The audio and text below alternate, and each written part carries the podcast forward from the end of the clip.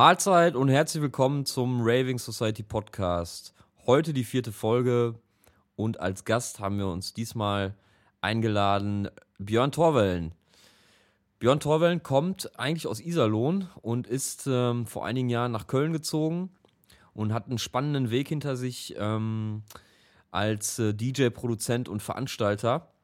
Und wir reden mit Björn natürlich speziell auch über seinen Werdegang, aber auch über sein aktuelles Projekt, das Sign Institut hier in Köln. Ganz spannend für jeden, der was mit Electronic Music und Producing zu tun hat oder zu tun haben will. Und ähm, ja, wir haben da ein spannendes Interview für euch vorbereitet. Hört mal rein und wünschen euch viel Spaß. Rave on. Ciao.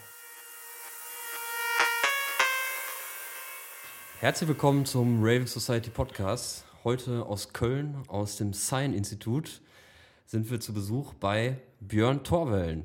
Ja, hallo.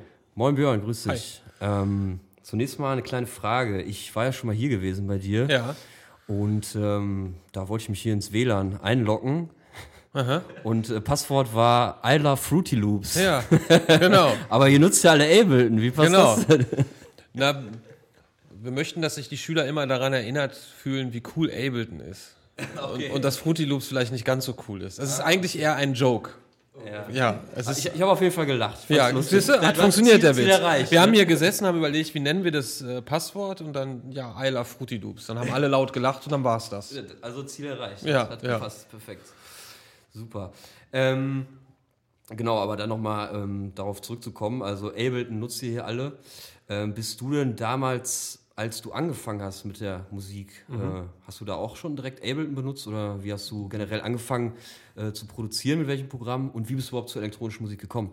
Ja, also als ich angefangen habe, Musik zu produzieren, gab es noch gar kein Ableton. Ähm, ich bin ja jetzt 38, habe angefangen, Musik zu machen so mit 14, aber erstmal am Lagerfeuer und einer Gitarre bei den Pfadfindern. Ganz klassisch. Ich glaube, das war auch eher so ein Mädchending. Man war einfach mit Gitarre am Lagerfeuer auf jeden Fall ein bisschen cooler wie ohne Gitarre. Und so habe ich mir dann so ein bisschen Gitarre spielen beigebracht. Und ähm, die elektronische Musik kam dann so vier, fünf Jahre später, als ich 19 war, dazu. Ja, 19. Genau, da war so 99. Ja. Äh, Music for the Gilded Generation kam gerade raus von Prodigy. Okay. Ähm, und das hat mich so ein bisschen vom Metal, ich bin eigentlich so ein Metalhead gewesen, dann in die elektronische Musik gebracht. Ja, auch so Alben wie von Fear Factory, vielleicht kennt ihr das, eine Metalband. Und die haben mal so ein Remix-Album am Start gehabt, was auch elektronisch war. Und auch viel Gore. Ja, Okay. das, das hat mich so zur elektronischen Musik gebracht. Aber am Auflegen war erstmal nicht zu denken. Wir waren so eine kleine Community ähm, Wo war das damals? In, in? Iserlohn. in Iserlohn. Ja, aus dem Sauerland, genau, ja, jemand, der das kennt. Ja, Ja, also auch nicht so oft. Also Iserlohn, kann es jetzt auch nicht, ne? wir waren halt so eine kleine Community und ähm, haben immer bei uns zu Hause, also bei mir zu Hause war das abgehangen. Und irgendwann haben wir dann mal Plattenspieler uns zugelegt. Das waren nicht mal Technics-Plattenspieler, das waren so Riemen angetriebene, Okay. Billig-Plattenspieler, auch kein richtiges Mischpult. Und da haben wir dann eigentlich immer wieder dieselben Platten irgendwie ineinander gemischt. Bis dann Musikproduktion kam, das hat noch zwei, drei Jahre gedauert. Ja. Ja, also ich komme noch aus einer Zeit, wo man noch keine CDs brennen konnte, wo es, äh, wo man sich im Internet noch mit dem Modem einloggen musste. Da hat es aber noch ein bisschen länger gedauert. Ja, genau. Und, und da war das auch nicht so mal eben mit irgendwas geknackt runterladen. Ähm, und mein erstes Musikprogramm war in der Tat Rebirth von Propellerheads. Reason oder? Rebirth, das war der Vorgänger von Reason. Ah, okay. Du hattest äh, zwei 303, eine 808 und eine 909 und ein Delay und ein Reverb. okay. Und damit haben wir dann, ja, also Musik produzieren kann man das nicht nennen. Und dann kamen Fruity Loops als, als nächste Station. Ich habe mich dann auch mal mit Cubase versucht, habe das aber nicht verstanden. Die Software, ich habe die einfach nicht verstanden. Ich bin dann auch damals in so einem Buchladen, habe mir so ein Buch gekauft zu Cubase. Das hat mir auch nicht weitergeholfen. Ich hatte den Zugang zu dieser Software nicht, weil ich nicht verstanden habe, dass das eine Bandmaschine ist. Nur auf dem Computer. Und ähm, ja, dann war Fruity Loops, dann hat man sich so alles mal runtergeladen. Da gab es noch keine, keine richtigen digitalen Synthesizer. Einen gab's, der SimSynth hieß der. Simpson, habe ich auch schon mal gehört. Das ist der uralt Teil. Es gibt äh, einen in äh, Fruity Loops auf jeden Fall auch. Ja, Simpson heißt. das, das kann sein. Das Ja. war so die, die Zeit so. Das war so um die Jahrtausendwende. Ja, okay. Wie, wie lange hast du mit Fruity Loops gearbeitet? Auch schon länger. Ich habe auch meine ersten äh, Tracks und auch mein erstes Release mit Fruity Loops gemacht. mit Fru Version Fruity Loops 3.4. Das Update 4 gefiel mir nicht. Da war irgendeine so eine Funktion, die ich immer genutzt habe, einfach nicht mehr da. Ja, das haben sie häufiger gemacht. Und dann war das, habe ich das nicht abgedatet. Okay. Und mit Wavelab habe ich gearbeitet. Wave, das war ja auch schon Da habe ich dann nochmal so Edits gemacht irgendwie. Ne? Aber am Anfang erst mit Rebirth. Ganz spannend. Dann hat man mit Rebirth so einen Track gemacht.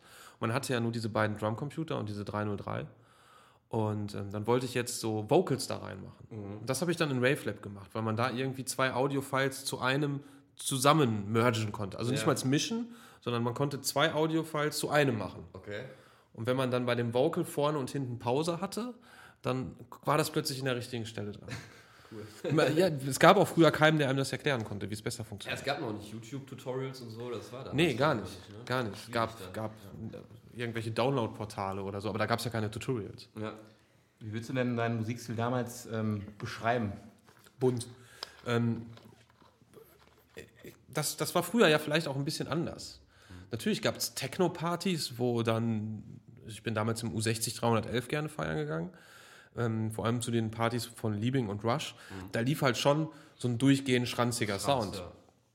Aber es gab auch noch viele Partys, wo äh, die DJs eine T-Raumschmiere mit einer Alter Ego und dann eine CLA zusammengemischt haben. Deswegen, und ich habe auch noch Gore gehört und ich auch heute bin ich überhaupt kein Musiknazi. Ich mag alles. Ich selber habe dann halt irgendwann mich für Techno entschieden oder Techno hat sich für mich entschieden. Ich weiß nicht. Das kam dann so. Aber damals, als ich auch als DJ aufgelegt habe, so ab 2001 habe ich auch in Clubs aufgelegt, habe ich alles mögliche bunt durcheinander gespielt. Einfach das, worauf ich Bock habe. Könnte man heute so, glaube ich, nicht mehr machen. Ist schwierig, ne? Die Leute erwarten ja einen gewissen Sound. Die wollen einen Groove haben und ja. wenn dann der nicht shufflebar ist, dann ist die Tanzfläche ja auch leer. Ist das für dich dann nicht ein bisschen, wenn ich das mal kurz fragen darf, äh, dass du dann irgendwie sagst, äh, jetzt finde ich es aber blöd, dass die Leute das jetzt von mir erwarten, ich muss es eigentlich spielen, aber eigentlich habe ich den Sound jetzt gar nicht mehr so äh, bei mir selber präsent, also ich will den eigentlich gar nicht mehr so spielen. Gibt es das manchmal? Es gibt immer so, so ganz kurze Phasen, wo mir irgendein Sound auf den Sack geht. Und dann spiele ich den einfach nicht mehr und spiele das, worauf, mich, wo ich, worauf ich Bock habe. Nur meine Sets sind nicht mehr so mega bunt gemischt, wobei ich auch Überraschungen mag. Aber nicht alle sechs Minuten eine Überraschung. Ja. aber wenn dann mal in so einem Set eine Platte vorkommt, womit keiner rechnet, die aber trotzdem irgendwie in den Kontext passt, ist das geil. Ja. Aber nicht so eine Aneinanderreihung von Hits oder Classics oder so. Das, das, das mache ich nicht. Ja. Ähm, wenn wir jetzt mal zurückkommen auf so ein bisschen deinen Werdegang, bist du ja dann damals von Iserlohn nach Köln gezogen, Mhm. wenn ich richtig informiert bin. Ähm, hast du da schon direkt schon mit eigenen Veranstaltungen angefangen? Beispielsweise Hell ist anders? Ähm, Das hat ein bisschen gedauert. oder wie ist dann, sag ich mal, von Köln, ähm, ist ja schon mal nach einer anderen Hausnummer als, als Iserlohn, dann ähm, der Werdegang sozusagen, sozusagen angefangen oder weitergegangen? Ja, also erstmal haben wir in, in Iserlohn eine eigene Partyreihe gehabt. Okay. Tech Night hieß die. Ja. Tech Night. Also T-E-K-N-I-T-E. Ja, haben wir ganz cool, cool gefunden, das anders zu schreiben. Und die haben wir in Iserlohn von 2001 bis 2006 regelmäßig gemacht. Irgendwann ist aber so die ganze Community weggebrochen. Die Leute sind älter geworden, arbeiten gegangen, Ausbildung. Und Iserlohn ist keine große Stadt, wo jetzt eine Szene einfach nachrutscht, wo du das gar nicht merkst, sondern die Posse, die wir am Anfang hatten, war einfach nicht mehr da. Okay. Laden gewechselt und dann stand für mich auch mal so die Entscheidung langsam an, mal was anderes aus meinem Leben zu machen wie Techno. Weil bis zu diesem Alter hatte ich auch keinen Berufsabschluss und auch keinen vernünftigen Schulabschluss. Und habe dann 2005 ungefähr angefangen, meine Schulabschlüsse nachzuholen. Und bin dann 2006 oder 2007 war das nach Köln gezogen, um hier Tontechnik zu studieren. An der Audio SAE. Audio Engineering, genau. Genau. Audio Engineering. Studieren ist auch übertrieben. Das kannst du ohne Abitur machen bei der SAE. Ähm, klar kannst du hinterher Bachelor, Master machen. Ich glaube, ein echtes Studium sieht nochmal anders aus. Ich war da anderthalb Jahre, habe so ein paar Kurse besucht und was über Kompressoren und Mixdown gelernt. Also Studium ist jetzt übertrieben. Aber das habe ich gemacht und ich habe gar nicht daran gedacht, dass ich jetzt hier in Köln nochmal eine Techno-Karriere starte. Was heißt Karriere? Hatte ich in Iserlohn überhaupt eine Karriere? Ich war in Iserlohn ein bekannter Hund, man hat mich gekannt. Ich habe auch mal ein paar Bookings außerhalb gehabt, aber eigentlich nur, weil wir die DJs zu uns gebucht haben und die uns dann zu denen. So, ne? diese Tauschbookings halt. Ne? Aber hier in Köln stand ich dann erstmal ohne.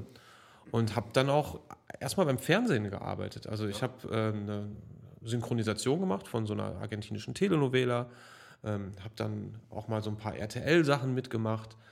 Ähm, ja, und ich dachte irgendwie, das ist jetzt der Weg. Aber zwischendurch habe ich natürlich immer Musik und Ableton gemacht. Das war so mein Ding. Also meine Freizeit bestand aus Ableton. Und durch die SAE habe ich dann halt schon eher so in der Industrie angefangen zu arbeiten. Und dann ging das so 2010 erst los. Aufgrund meines neuen Mitbewohners, den ich hatte. Ich hatte mich von meiner Freundin damals getrennt. Oder sie sich von mir, ich weiß es gar nicht mehr, wie genau das gelaufen ist. Auf jeden Fall hatte ich ein Zimmer frei und dann kam halt mein Kollege Stefan, mit dem ich immer noch sehr gut befreundet bin. Der wohnt immer noch bei mir im Haus. Ähm, und der hat auch Techno gemacht, kam aus Kassel und da haben wir gesagt, komm, wir machen mal eine eigene Techno-Party zusammen. Und das war dann 2009 oder 2010 im Kunstpark. Oder 2011, ich weiß es gerade gar Wie nicht. ist dann wie? Ähm, Hell ist anders. Das, Das war dann unsere erste okay. Techno-Party. Ja, wir hatten ähm, vorher mal so ein, zwei Versuche, habe ich hier auch mal gemacht. Freiraum habe ich mal veranstaltet im A-Theater mit Roland Kaspar. Aber das waren eher so gefloppte Sachen. Also ab Hell ist anders ging das bei mir wieder los, dass ich auch irgendwie in der Techno-Szene hier involviert war. Da bist du jetzt aktuell immer noch im A-Theater recht präsent, wenn ich das mitbekommen habe, mit der Eventreihe? Oder ist Na. A-Theater bin ich als Veranstalter gar nicht, ähm, gar nicht so präsent. Ähm, ich habe die Helles Anders war vor allem eine, eine Kunstparkveranstaltung. Das war ja dieser Okay. Club, den es äh, zwei, drei Jahre in Köln gab. Und danach sind wir dann ähm, sicherlich auch mal ein paar Veranstaltungen im A-Theater gemacht, aber in der Elektroküche Essigfabrik gelandet. Okay. Genau, und Helles Anders gibt es jetzt seit acht Jahren oder sieben. Ich habe die Daten nicht mehr so genau im Kopf. Die letzten zehn Jahre waren irgendwie. Ja. Und kurzen Abstecher ins Studio in Essen hast du auch nochmal gemacht, glaube ich, ne? mit der Strom. Ja, genau. Also es ging alles los, dass die mich äh, gebucht haben als Resident in die, ähm, wie hieß denn die Partyreihe nochmal vom Massimo? Taktlos. Nee, nee. Das war ähm, äh, Definition of Techno. Definition of Techno. Ja. Genau. Die brauchten da irgendwie noch ein junges Gesicht und haben mich dazugeholt, hat mich sehr gefreut. Und ähm, irgendwann hat man dann gesagt, so komm, wir geben dir deine eigene Partyreihe und das war dann Strom. Genau, und da gab es dann zwei, drei Au- Ausgaben von, vielleicht auch vier. Leider wurde so das dann nicht, wurde das dann nicht weitergeführt, obwohl die Veranstaltungen eigentlich ganz gut liefen, war das aber nicht das, was sich die Geschäftsführung dort äh, vorgestellt hat in Essen. Die wollten irgendwie cooler sein als das, was wir mit Strom gemacht haben. Okay. Und ein Engi-Chor und so passte nicht in deren Konzept. Die wollten halt lieber so den Berghain-Zug mitnehmen. Ja. Machen wir aktuell auch noch. Ja. Beziehungsweise jetzt bis, zum, bis zur Schließung ähm, ist Ja. das Konzept da ja äh, dementsprechend. Ne? Ja. Ähm, Ist jetzt die Frage, ob es aufgegangen ist, ne, wenn sie schließen. Aber das muss man halt überlegen. Man, das stimmt. Ja, hat vielleicht auch andere Gründe. Also Ja. allgemein äh, kann man da vielleicht jetzt auch drüber sprechen. Machen wir ja Äh, gleich noch, genau. Ja. Genau, ähm, warum dann eben jetzt so ein, so ein Studio auch schließt, ne? Äh, Ja. Oder, oder auch andere Clubs. Das weiß ich nicht. Ist auf jeden Fall schade, weil ich fand es immer ein cooler Club. definitiv. Ähm, wie sie mich da rauskatapultiert haben, bin ich ehrlich, war sehr bitter. Das war ähm, nicht mit in einem Einvernehmen, sondern ähm, das war einfach so von heute auf morgen, quasi zwei Wochen vor dem nächst geplanten Event. Das fand ich nicht cool. Das macht man nicht. Da können wir ja gleich nochmal drauf eingehen, so ein bisschen Ja. im Detail. Ähm, wenn wir jetzt nochmal äh, kurz zu, zu deinem Meilenstein an sich gehen, bist du ja mit der Leidenschaft so ein bisschen das Wissen zu vermitteln, dann damals schon vor dem äh, Sign, so ein bisschen mit der EMS gestartet. Und das war mein erster Versuch, sowas zu Genau. machen. Ja. Sprich, du hast schon eine, ähm, ein Interesse daran, das Ja. Wissen, das du hast dann auch Das, das ist Zufall gewesen. Also in der Zeit SAE war ich so der einzigste Ableton-Dude, der das genutzt hat. Und ähm, meine Kommilitonen haben mich gefragt, so, ey, kannst du mir das Programm mal erklären? Das habe ich dann gemacht. Die Leute fanden das interessant und haben, ich habe gemerkt, das macht mir Spaß. Und dann habe ich ähm, einfach mal damals im United Schranzboard, vielleicht kennt ihr noch das USB, Ja. So einen Workshop online gestellt und habe gesagt, ich mache hier so einen Workshop. 39 Euro pro Person. Und der war dann ausgebucht. Und dann habe ich gemerkt, das macht mir noch mehr Spaß. Und dann habe ich irgendwann gedacht, so, hm, vielleicht ähm, könnte ich ja mal so Gutscheine klar machen für so ein Buch, PPV, ähm, dass wenn man sich bei mir im Kurs anmeldet, dass man noch so einen Gutschein für so ein Buch bekommt. Ähm, auch meine Facharbeit habe ich schon über Ableton Live geschrieben. Und als dann der Kontakt mit diesem Buchverlag da war, hat man mich gefragt, hast du nicht Bock, ein Buch über Ableton zu schreiben? Und das habe ich gemacht. Lange überlegt. Erst habe ich gedacht, so, au, auf gar keinen Fall mache ich ein Buch. Ich schreibe doch kein Buch. Ich, ist ja auch mega viel Arbeit irgendwie, ne? so ein Buch zu schreiben. Ähm, aber ich habe es dann doch gemacht. Hat auch sehr lange gedauert. Also ich habe, glaube ich, jede Deadline gesprengt, die man sprengen konnte. Aber am Ende war das Buch da und ist mittlerweile, ähm, ich glaube, in der sechsten Auflage hat sich ähm, über 10.000 Mal verkauft und okay. äh, ist der Ableton Live Profi Guide.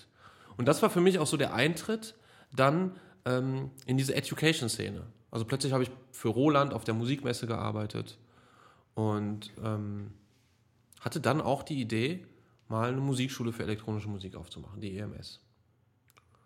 Und das war, ups, das war so mit, mit, mit 5 Euro in der Tasche, kann man das sagen. So, ja. ohne, ohne viel Kapital. Auch gar kein Plan von Betriebswirtschaftslehre. Ähm, Marketingkonzept war auch nicht so richtig da. Aber wir hatten großen Bock, das zu machen, haben uns irgendwo so eine olle Location gebucht und dann haben wir da angefangen, diese Kurse zu machen. Und tatsächlich haben sich auch Leute angemeldet. Ähm, ich habe das zwei, drei Jahre gemacht mein Hauptproblem war aber damals, ich wusste, ich kann das nicht alleine, ich brauche jemanden, der so ein bisschen äh, die, die Zahlen im Hintergrund macht. Und der macht diese Schule immer noch. Ich habe mich mit dem zerstritten. Ähm, also wir hatten einfach komplett andere Ansichten, unüberwindbare äh, Differenzen, Differenzen genau. Ja. Und bin dann, ähm, habe dann einfach gesagt, so komm, ich trenne mich von diesem Projekt. Ja. Und das war so zur gleichen Zeit, als dann so dieser Switch kam dass ich hier wieder in Köln Veranstaltungen gemacht habe.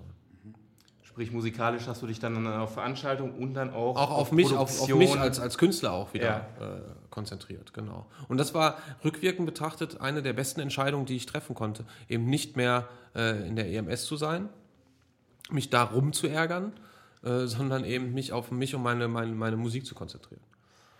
Ja. Kann man denn sagen, ähm, weil damals oder viele Leute, ich habe jetzt in der Recherche so ein bisschen ge geschaut, den Begriff Dark Techno. Ich weiß, ähm, mittlerweile distanzierst du dich so ein bisschen davon, ist das richtig? Oder? Ich finde den Begriff einfach schwierig. Okay. Also, ähm, das war eine Zeit, wo auf einmal Dark Techno da war. Ja. Oder wo man auf einmal so eine bestimmte Soundästhetik in so eine Schublade gedrückt hat. Das ist jetzt Dark Techno. Ja. Und ich gehöre sicherlich zu denen, die das von Anfang an so gemacht haben. Meine Idee war, das aber nie Dark Techno zu nennen.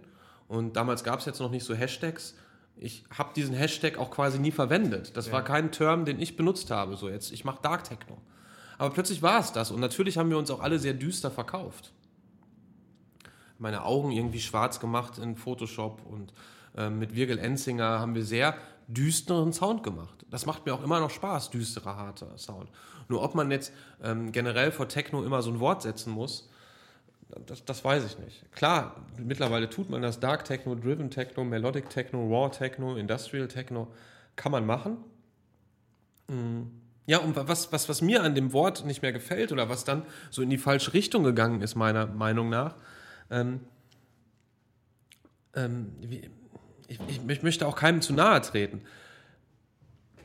aber es hat sich nicht weiterentwickelt. Es war irgendwann so eine Kopie von dem, was wir am Anfang gemacht haben. Und ähm, das, was ich unter düster und auch eine, äh, eine bestimmtere, düster kann ja auch super ästhetisch sein. Düster kann aber auch extrem kitschig und billig sein. Also zwischen Gasmaske und einem geilen, morbiden, düsteren Bild liegen ja Welten. Mhm. Ja?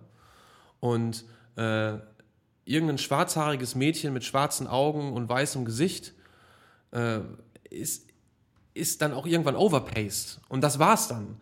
Diese ganze Szene, habe ich so das Gefühl gehabt, hat sich, war in so einer Einbahnstraße drin. Und die gibt es ja heute noch. Diese Einbahnstraße ist ja nicht beendet. Es gibt ja immer noch Dark Techno und ja. Leute, die Dark Techno machen. Und da gibt es auch viele bei, wo ich sage, die entwickeln sich weiter, das ist cooler Sound. Es gibt aber auch immer noch die Kopie von 2010.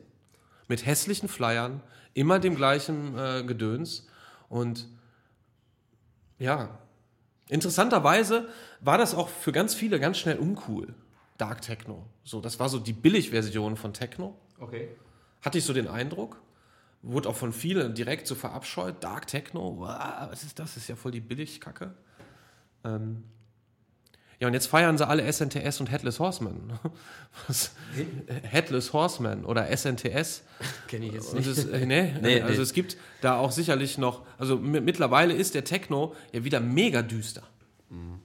Und es gibt auch äh, Acts, die es geschafft haben, auch in diesem Bergheim-Kontext zu spielen, die eigentlich genau das machen, was wir früher gemacht haben. Beispiele? SNTS. SNTS müsst ihr checken, der legt mit so einer schwarzen Maske auf. Ist ein super Ach so, cooler stimmt, Producer. War, ähm, farbiger ist das, glaube ich, mit. Der hat einen Polarbeam auch aufgelegt. Nee, der ist nicht farbig. Nein, Nee? nein, nein, nein, nein. Der hat ja eine schwarze Maske auf, hat so, einen- so einen Umhang auf, ist so, ein, ja, so ein, ne? oder Headless Horseman, der hat so, da gibt es so, gibt so einige Leute, die das so machen und auch jetzt andere Künstler, die ich aber alle cool finde. Ich finde das, was die machen, richtig geil und für mich ist das die, ähm, die geile Weiterentwicklung Ja. von Dark Techno, ohne dass es Dark Techno heißt, sondern man nennt es jetzt eher so Industrial oder so, ja. Aber sind wir mal ehrlich, Techno war ja schon immer düster. Also Techno war ja noch nie was, wo man gesagt hat, jetzt scheint mir die Sonne aus dem Arsch, weil ich einen geilen Techno-Track höre. Ja, außer das, was man in den 90ern vielleicht als Techno bezeichnet Ja, hat. war ja äh, Trance. Eurodance oder so. Das war ja Trance, das Ja. war ja kein Techno.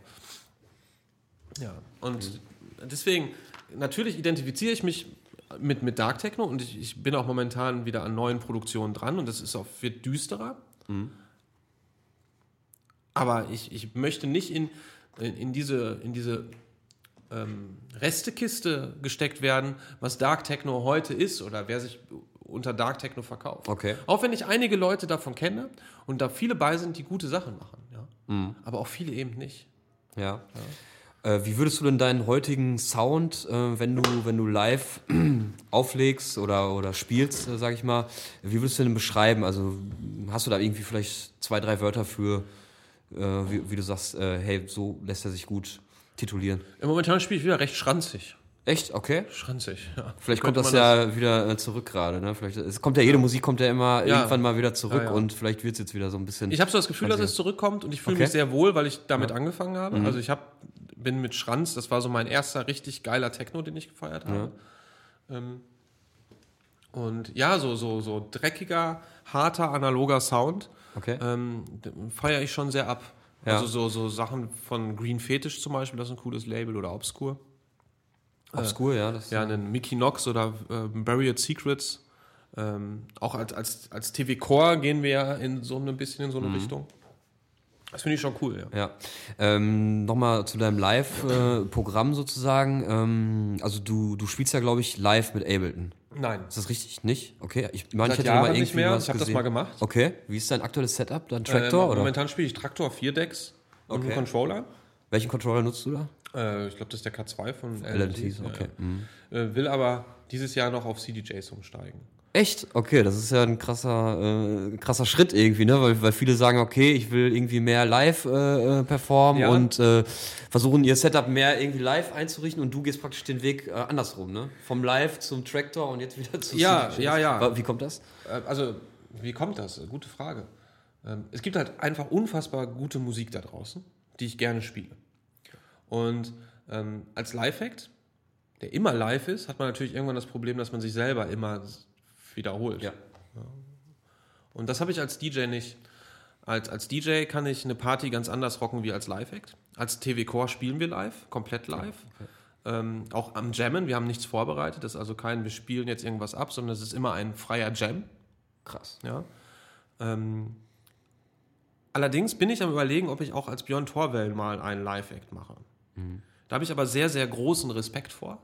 Das, was ich damals in Ableton gemacht habe, war auch nicht live. Ich habe da Tracks drin gehabt. Und habe dann einfach Ableton genutzt als DJ-Software. Ah, Und habe okay. das kombiniert mal mit einer Hi-Hat oder mit einer Clap. Ah, okay. Irgendwann habe ich aber festgestellt, dass Traktor die geilere DJ-Software ist, wie Ableton. Für Und DJs habe dann einfach noch eine TR8 dazugestellt. Ah, okay. Ja. Um da dann die Claps, Hi-Hats und so noch Genau, herzuholen, ne? genau. Ich, ich, ich muss jetzt auch nicht jedes Mal ähm, fünf Sachen zusammenmischen. Manchmal muss man einen Track auch einfach mal so lassen.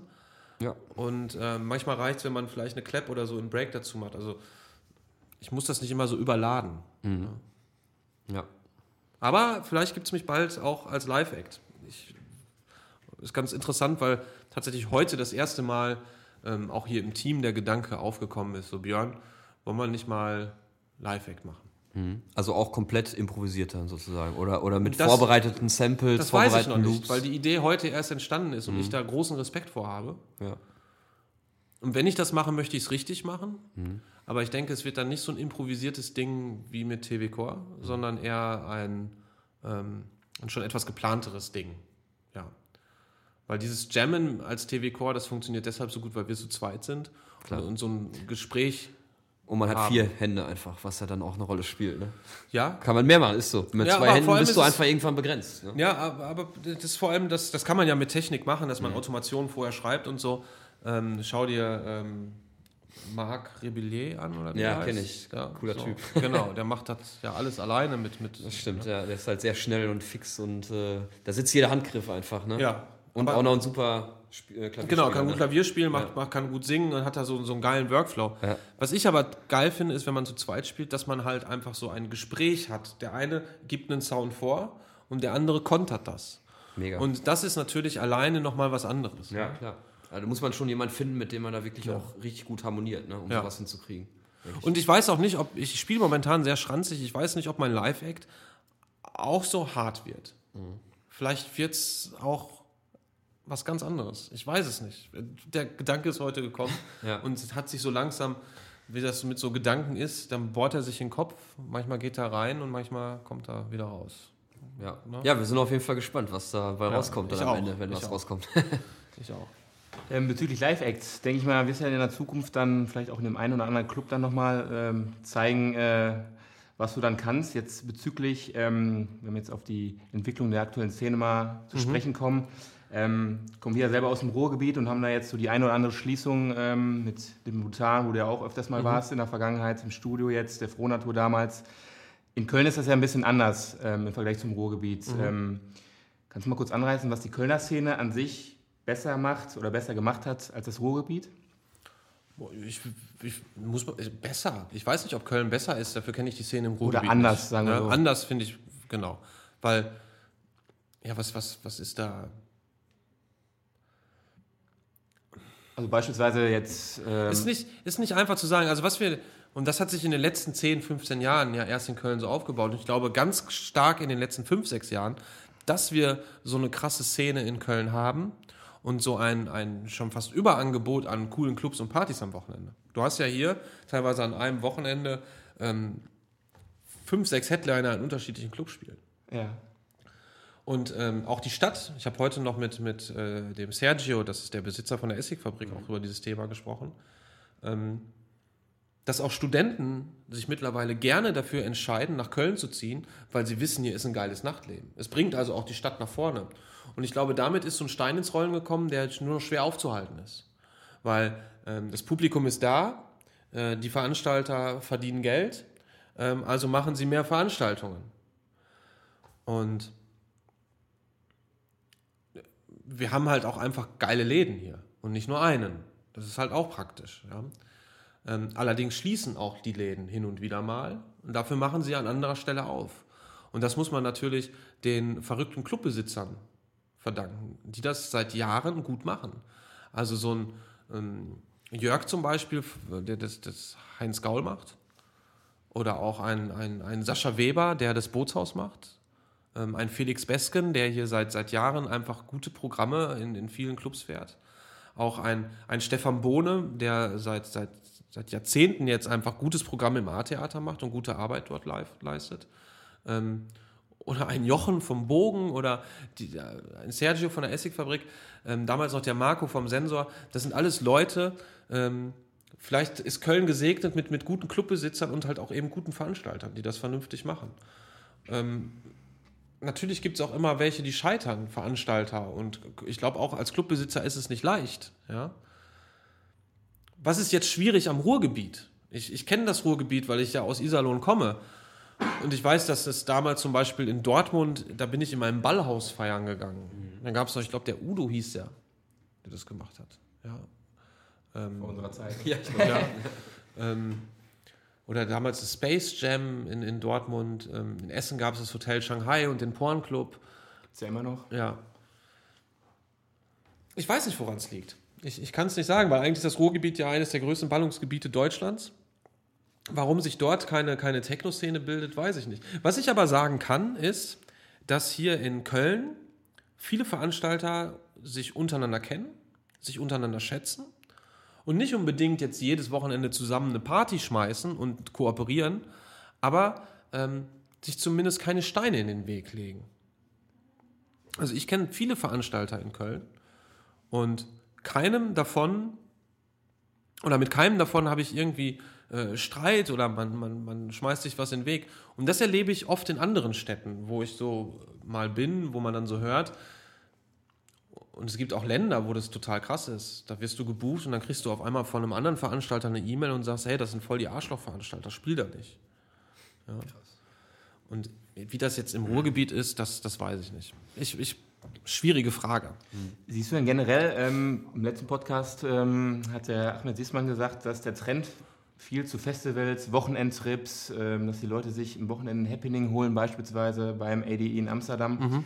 Und dadurch ähm, ja, eine Art, sag ich mal, Selbstdarstellung auf sozialen Medien geschieht und das so ein bisschen diesen Clubbesuch am Wochenende ersetzt.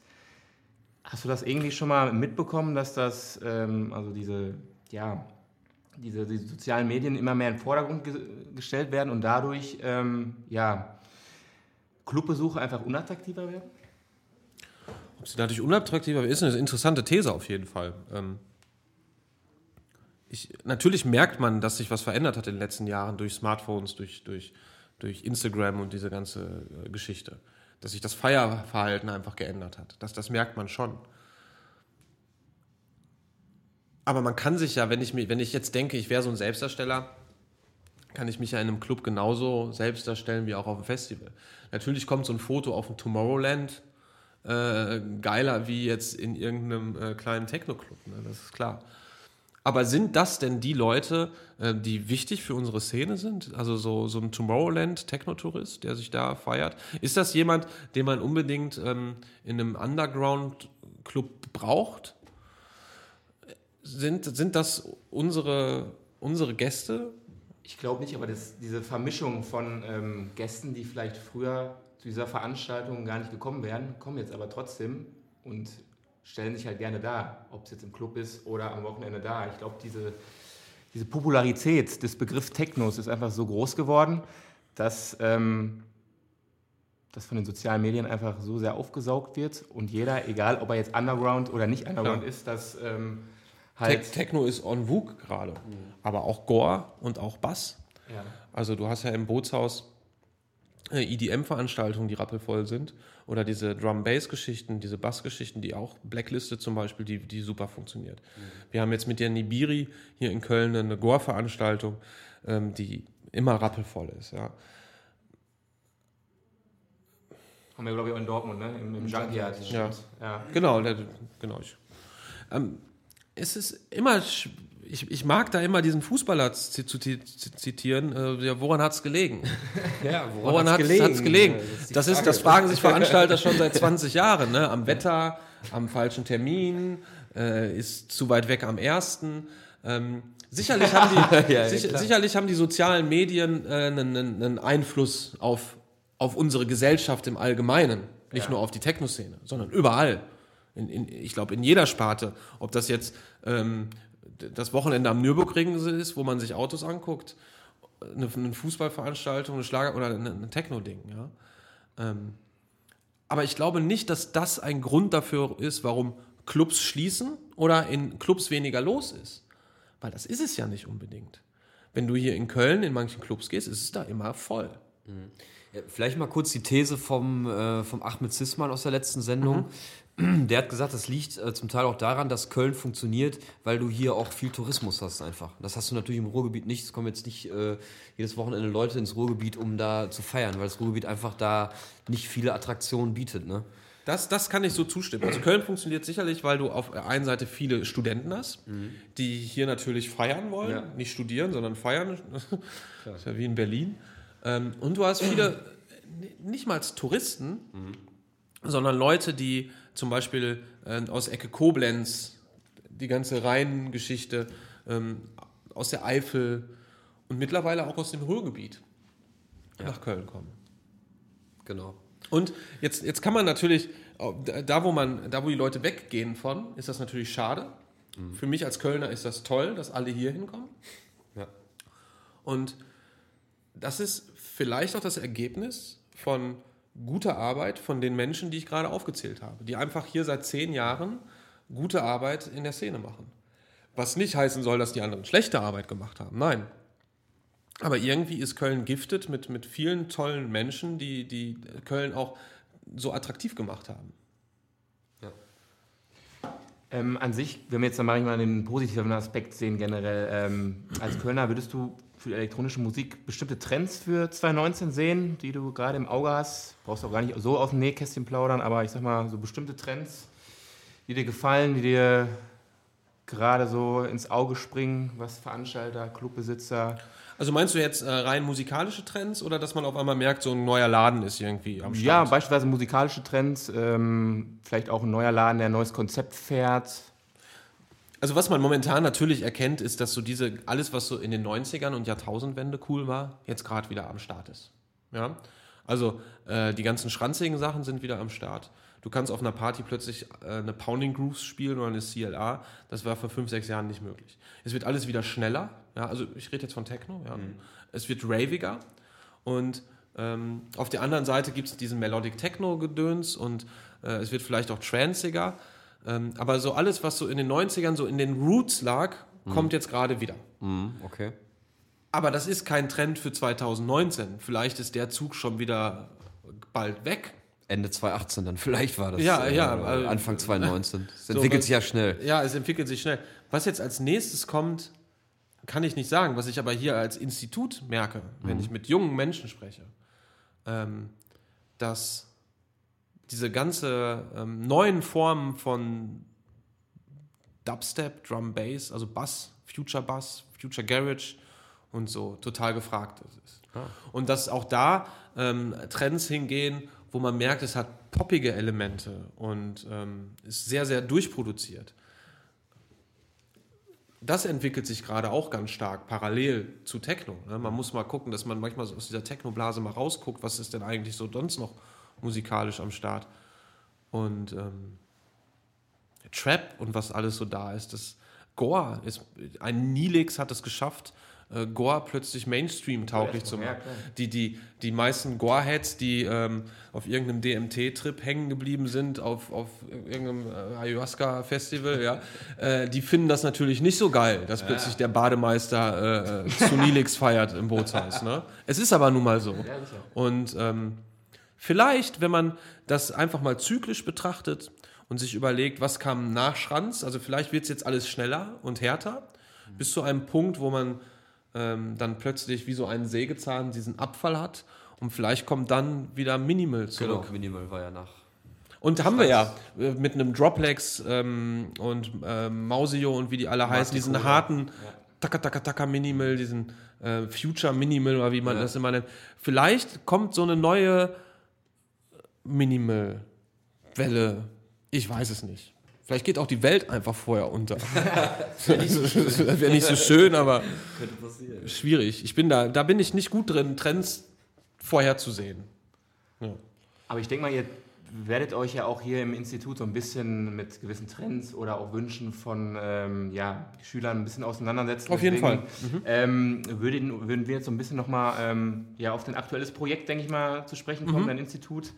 Ähm, wie wird es eigentlich richtig ausgeschrieben? Sign. Sign. Sign. Wie die Sinuswelle, nur mit Doppel-E, damit es Google-konformer ist. Okay, und was bedeutet der Begriff an sich? Sign ist ja die Sinuswelle. Einfach. Ja, und, und die Sinuswelle ist ja die Basis eines jeden Tons. Mischst du viele Sinuswellen zusammen, machst du alles. Okay, das. Und ähm, ja. Einfach nur zur Info für die Hörer. Ja. Das, äh also es hat gar nicht so die tiefe Mega-Bedeutung. Ähm, wir wollten halt, als wir ja, uns Gedanken über die Marke gemacht haben, wie wir das Institut nennen, halt weder Akademie, Institut oder so drin haben, sondern wollten ein für sich eigenstehendes Wort haben. Mhm. Und wollten halt auch vermeiden, dass so, so, so Schlagwörter wie Waveform oder so da drin sind. Und wir fanden Sign einfach schön. Das Doppel-E könnte man jetzt sagen, steht für Education oder Electronic Music. Okay. Kann man sich aussuchen. Das heißt aber nicht Sine. Und auch nicht Signy. Das wollte ich jetzt nochmal klarstellen für alle, die sich äh, ähm, bewerben Sign. wollen oder auch einschreiben wollen. Macht diesen Fehler nicht. Ja, ja, ihr könnt ruhig Sine sagen, ich habe mich dran gewöhnt. Ähm, was ist denn der Unterschied ähm, zur EMS damals vom, vom Prinzip her? Ne, ich würde mich mit der EMS jetzt einfach ungern vergleichen, sondern ich würde mich lieber mit der. Oder SAE beispielsweise? Genau, lieber mit der SAE ja. oder vielleicht auch der deutschen Pop vergleichen. Ähm, wir sind ein, also wir, wir füllen die Lücke zwischen SAE und Deutsche Pop, die es lange auf dem Markt gegeben hat. Und ähm, die ist, die SAE ist schon eher Rock- und Pop orientiert. Auch wenn sie das manchmal nicht so gerne hören und es gerne anders hätten, sind sie aber. Du lernst halt in der SAE, wie du ein Schlagzeug mikrofonierst, wie du an einer Neve-Konsole arbeitest. Und manchmal habe ich auch den Eindruck, du lernst dort eher, wie du Musik von den anderen aufnimmst. Okay. Und nicht, wie du deine eigene produzierst. Und wir sind irgendwo so ein Zwischending zwischen Musikschule und Tontechnikinstitut und auch Marketing. Also wir sind ganzheitlich für Künstler da. Das bedeutet, wenn du dich bei uns einschreibst, lernst du, wie du dich als Künstler weiterentwickelst, wie du deine Marke aufbaust. Ähm, du lernst, wie du Musik komponierst, wie du bestimmte Produktionstechniken anwendest, um ein bestimmtes Genre gerecht zu werden und ähm, wie du es hinterher technisch abmischt. Und ich glaube, da sind wir, die das so in diesem Konzept machen, die einzigen, zumal wir ja ein ultra flexibles Kursmodell haben. Das hebt uns, glaube ich, von allen anderen ab.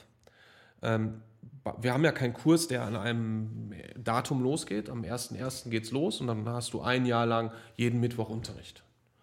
Und ähm, nach A kommt B und dann C. Egal, ob du das willst oder nicht, so dieser schulische Charakter, in dem man reingedrückt wird in der deutschen Pop und auch in der SAE, den hast du hier nicht. Sondern du kannst zu jederzeit einsteigen. Und wir haben jeden Abend Unterricht. Kleine Mini-Workshops zu unterschiedlichen Themen. How to make a track Techno, how to make a track Drum and Bass. Ähm, bestimmte Sounddesign-Einheiten, Mixdown-Einheiten, Composing-Einheiten oder Marketing-Einheiten. Und du stellst dir als Student quasi jede Woche deinen eigenen Stundenplan zusammen und sagst, das finde ich cool, da gehe ich hin, wie so ein Programmkino. Ähm, oder man könnte es vergleichen, dass die SAE so ein Arcade-Game ist, wo du Level, Level und wir sind so Open World. Du machst das, worauf du Bock hast, vernetzt dich dabei hier mit den Schülern, nutzt unser Studio, unsere Workstation und ähm, wir sind monatlich kündbar. Das heißt, du musst hier nicht zwölf Monate einen Lehrvertrag unterschreiben, sondern du kannst hier ähm, einfach so lange bleiben, wie du Bock hast. Mhm. Was kostet das im Monat? Es geht bei 189 Euro im Monat los. Mhm. Da hast du so einmal die Woche Unterricht. Und wenn du das, äh, das nächstgrößere Modell ist 249 Euro. Da kannst du dich zwischen drei Themen ähm, entscheiden, zum Beispiel Digital Music Production, alles was Ableton Live ist, äh, Mixdown Mastering und Composing. Dann hast du so dreimal die Woche Unterricht und darfst unser Tonstudio nutzen. Und im Professional hast du quasi alles, was wir anbieten, als Flatrate drin. Masterclass, Studio, äh, Marketingkurse, alles. Und äh, die, die im Professional buchen, die sind auch teilweise dann jeden Tag hier. Mhm. Was kostet das Professional nochmal? Äh, 299 Euro. 299, ja. alles klar. Also immer noch ähm, fast deutlich günstiger wie, wie eine, eine Ausbildung an der SAE. Aber, das muss man auch sagen, bei uns bekommt man am Ende keinen, keinen Bildungsabschluss oder so. Ja, man bekommt ein Zertifikat. Das hat aber erstmal keine Relevanz im Markt.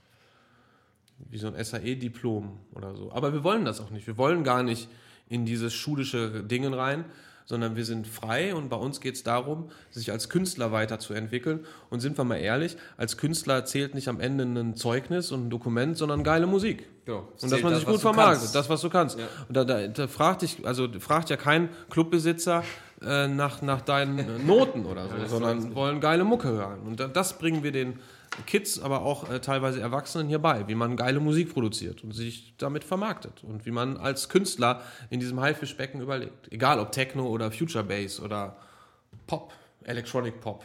Ja. Und ähm. du lernst hier nicht, wie man Schlagzeug aufnimmt oder Gitarre. Das, das haben wir hier einfach nicht drin im Programm. Das ist, glaube ich, auch nicht der Anspruch der Leute, die hier hinkommen, Nein. das zu lernen. Nein. Okay trotzdem, wir bieten halt mal so, so, so Kurse an, äh, Vocal Recording oder so. Ähm, da melden sich dann auch ein paar Teilnehmer an. Aber man merkt ganz klar, wenn wir so eine Einheit haben, Kicks and Basslines, dann ist die ist ausgebucht. Mhm.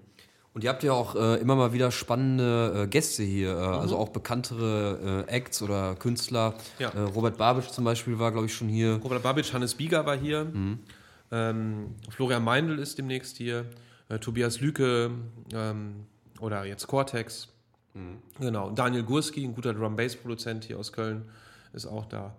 Ähm, Patrick Berg war hier, ja. ist auch ein sehr guter Producer aus Köln. glaube ich auch. Ne? Äh, Drumcode glaube ich nicht, aber, aber so in die, in, die, in die Richtung kurz davor, so, genau, ja, ja. Ähm, genau, das ist mir auch wichtig einfach, dass wir hier ähm, authentische Leute haben, die auch ähm, nicht nur wissen, wie Ableton funktioniert, sondern auch wissen, wie man damit Musik produziert. Ich sage mal, es ist wie mit Word. Du kannst natürlich Word voll geil bedienen, aber du kannst noch lange keinen Roman schreiben. Ja. Und es gibt viele Leute, die können Ableton bedienen, aber da kommt dann am Ende nicht unbedingt geile Mucke raus. Und mir ist wichtig, dass die Leute, die hier unterrichten, was auf dem Kasten haben. Musikalisch ja. und menschlich. Du hast vorhin nochmal das Thema Selbstvermarktung angesprochen. Ähm, hast du für unsere Zuhörer so ein paar Tipps ähm, für angehende Künstler, Veranstalter, ähm, was in der heutigen Zeit ähm, so eine Art Credo für Selbstvermarktung ist? Ja, ich glaube, das Problem ist schon in dem Wort Selbstvermarktung. Ich glaube, das funktioniert heute nicht mehr. Äh, du kannst, ich weiß auch nicht, wer das in die Welt gesetzt hat, dass man das als Electronic Music Artist tun muss, alles selber zu machen. Ich meine, stell dir mal vor, du bist eine Band und als, als Band da, da, hast du einen Sänger, einen Gitarristen, einen Bassist und einer schreibt die Texte. Dann ist da jemand, der die Musik aufnimmt, abmischt und dann hast du noch ein Label und hast einen, äh, was eine Marketingagentur hat und einen Produzenten. Das heißt, du hast ja ein ganzes Team. Du als Gitarrist gehst nur ins Studio und spielst deine Riffs ein und bist vielleicht mal im Proberaum mit in der Entwicklung an, Text, an, an Songs dran. Warum muss man denn als Electronic Music Producer fucking alles alleine machen? Du sitzt dich ins Studio, du musst deinen Mixdown machen, dein Mastering, machst am besten noch dein eigenes Label, dein eigenes Cover, äh, deine, vermarktest alles irgendwie selber. Und deswegen ist mein Tipp für, für angehende Leute, ähm, das klingt, holt euch Hilfe, sucht euch Hilfe. Nein, baut ein Team um euch auf. Guckt, dass, dass ihr Leute findet, die hinter euren, das machen die Hip-Hopper schon seit Jahren, ja, da, da gibt es den Rapper, aber dann gibt es immer einer, der sagt, komm, ich kenne mich gut mit Management aus. Und der eine ist ein guter Veranstalter. Und das ist wichtig. Mhm. Macht euer Team. Ja, ähm, aber ich sag mal so, was ich da als Problem sehe, also ich habe auch, äh, ich mache auch ein bisschen Musik, produziere auch und so.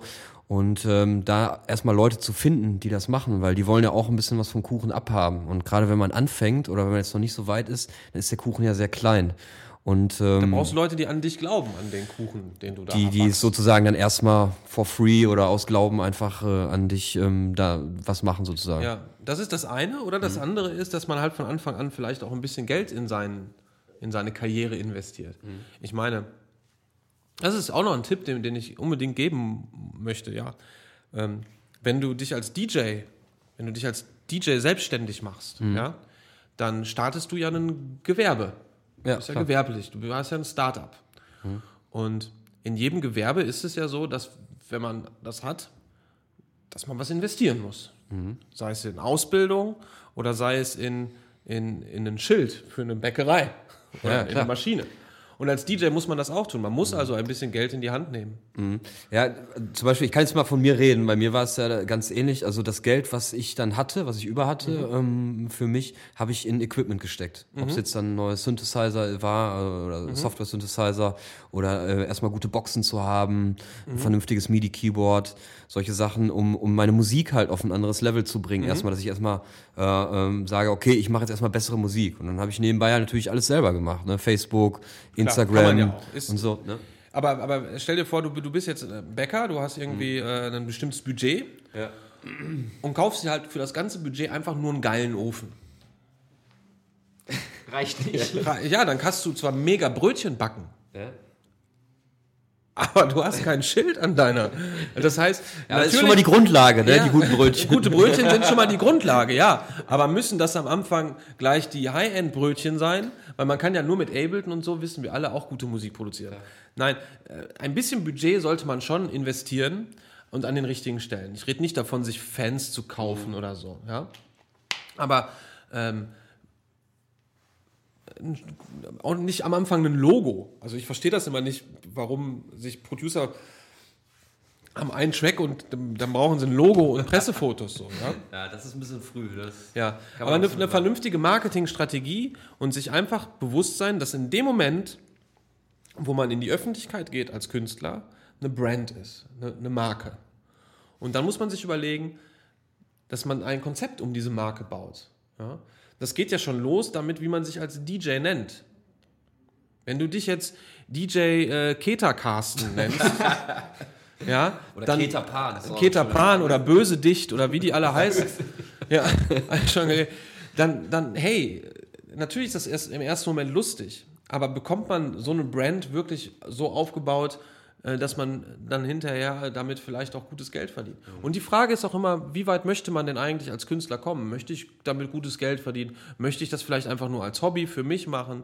Ähm, und das muss einem auch bewusst sein, wenn ich einen Bäckerladen aufmache und gute Brötchen backe und einen vernünftigen Standort habe, kannst du davon ausgehen, dass du mit dem Bäckerladen überlebst.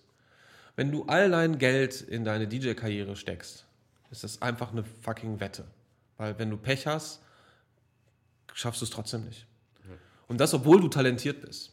Und manchmal wissen wir nicht, also ich überlege oft, warum ist der eine jetzt erfolgreich und der andere nicht. Es ist immer ganz schwierig, an einem Modell festzumachen. Der eine hat eine geile Attitude auf der Bühne, der andere ist so ein Tausendsasser und macht alles Mögliche und ist gut vernetzt. Der nächste hat gutes Geld und ein Management dahinter. Es ist nicht, es gibt nicht die eine Lösung. Ja. Was glaubst du denn, warum es bei dir geklappt hat? Du bist ja eigentlich Das gut frage ich gebucht. mich das, wegen meiner Frisur. Ja, das denke ich auch, ne? dass, dass die Leute da, Das ist schon allein lag das an meiner Frisur. weil das ist außergewöhnlich. Ne? naja. Ja, gute Antwort.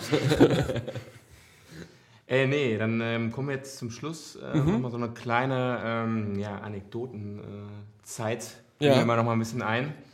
Hast du denn selber so eine, so eine kleine witzige Storyauflage aus deiner Karriere, sei es als Produzent, Veranstalter, Autor Ja. oder Auch Geschäftsführer? viele, viele, viele, viele, viele. Ist die Frage, ist das jugendfrei, was wir hier machen? Kann das jeder hören? Kann jeder hören. Kann gut. jeder hören. Ja, dann muss ich natürlich ja, nicht jede Geschichte erzählen. Ähm, Anekdote. Ja, ich hatte mal ähm, eine, eine, eine Geschichte, finde ich, die packe ich immer wieder aus, die finde ich sehr, sehr lustig. Ähm, wir hatten äh, einen Gast-DJ aus, aus, ist egal, aus einem anderen Land. Und ähm, der kam zu uns und der war relativ, also der wurde ähm, von Stunde zu Stunde ein wenig paranoider.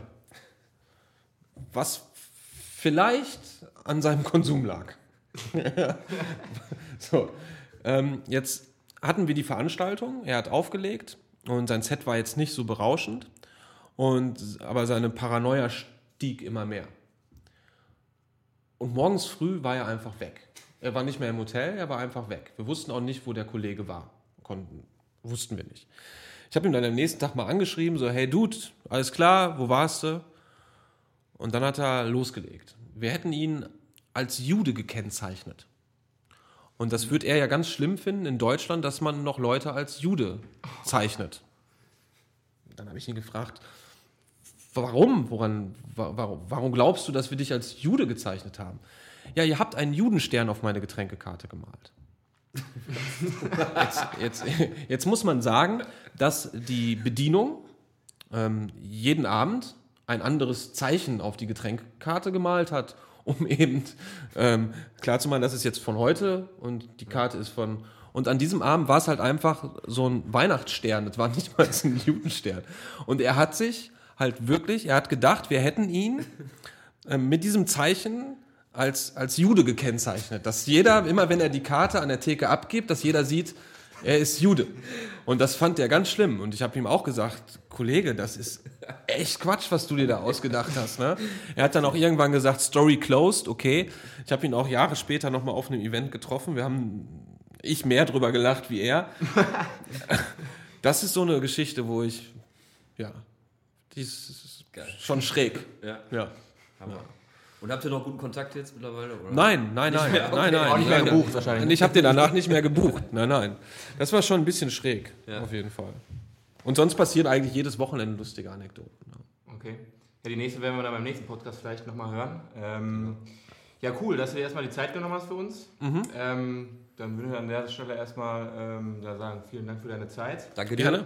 Viel Erfolg mit deinem aktuellen Projekt. Danke, ähm, danke. Wir sind selber auch große Fans. Wir werden das ein oder andere Mal nochmal deine Live-Schalte online äh, Mhm. Verfolgen auf jeden verfolgen. Fall. Vielleicht du nochmal den Track äh, den einen oder anderen einschicken. Auf Ja, jeden Fall. gerne. Ja. Und dann Gerne. wirst du ihn äh, hoffentlich äh, ordentlich auseinandernehmen. Na, ich bin ja keine Inquisition. Ne? Ich sage ja nur meine Meinung. Vielleicht auch im positiven Sinne. Ja, genau. genau. Nee, cool. Dann ähm, würde ich sagen, bis bald und ähm, ja, ciao. Ciao. Ciao.